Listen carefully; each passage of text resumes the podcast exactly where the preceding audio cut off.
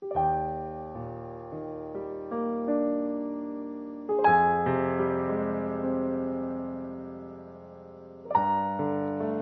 月14日月曜日、上にあるものを求めなさい。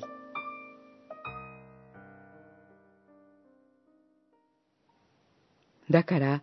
以前のような生き方をして、情欲に迷わされ、滅びに向かっている古い人を脱ぎ捨て、心の底から新たにされて、神にかたどって作られた新しい人を身につけ、真理に基づいた正しく清い生活を送るようにしなければなりません。エフェソの信徒への手紙、4章22節から24節。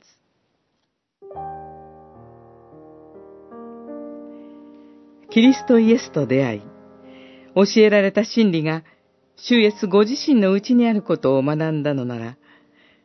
自分の身に起こるはずのことが2つあると聖書は言います。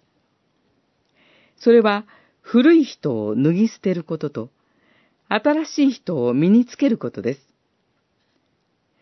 決して古い人を脱ぎ捨てきれずに、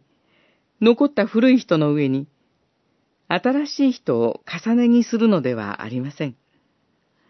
古い人を脱ぎ捨てた後に、新しい人を身につけるので、一層主イエスのうちにある真理がわかるということでもあります。それらは目に見えて起こるのではなく、内面的な心の変化の現実です。滅びに向かう罪の生き方をやめ、キリストに従う生き方に方向転換する者は、神にかたどられた新しい人として、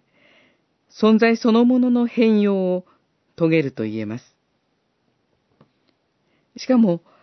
心の底から新たにされたのだから、正しく清い生活を送ることによって、新しい人になるのではありません。そうではなくて、新しい人を身につけた人は、結実として、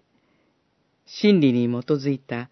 正しく清い生活を送ることが可能となるのです。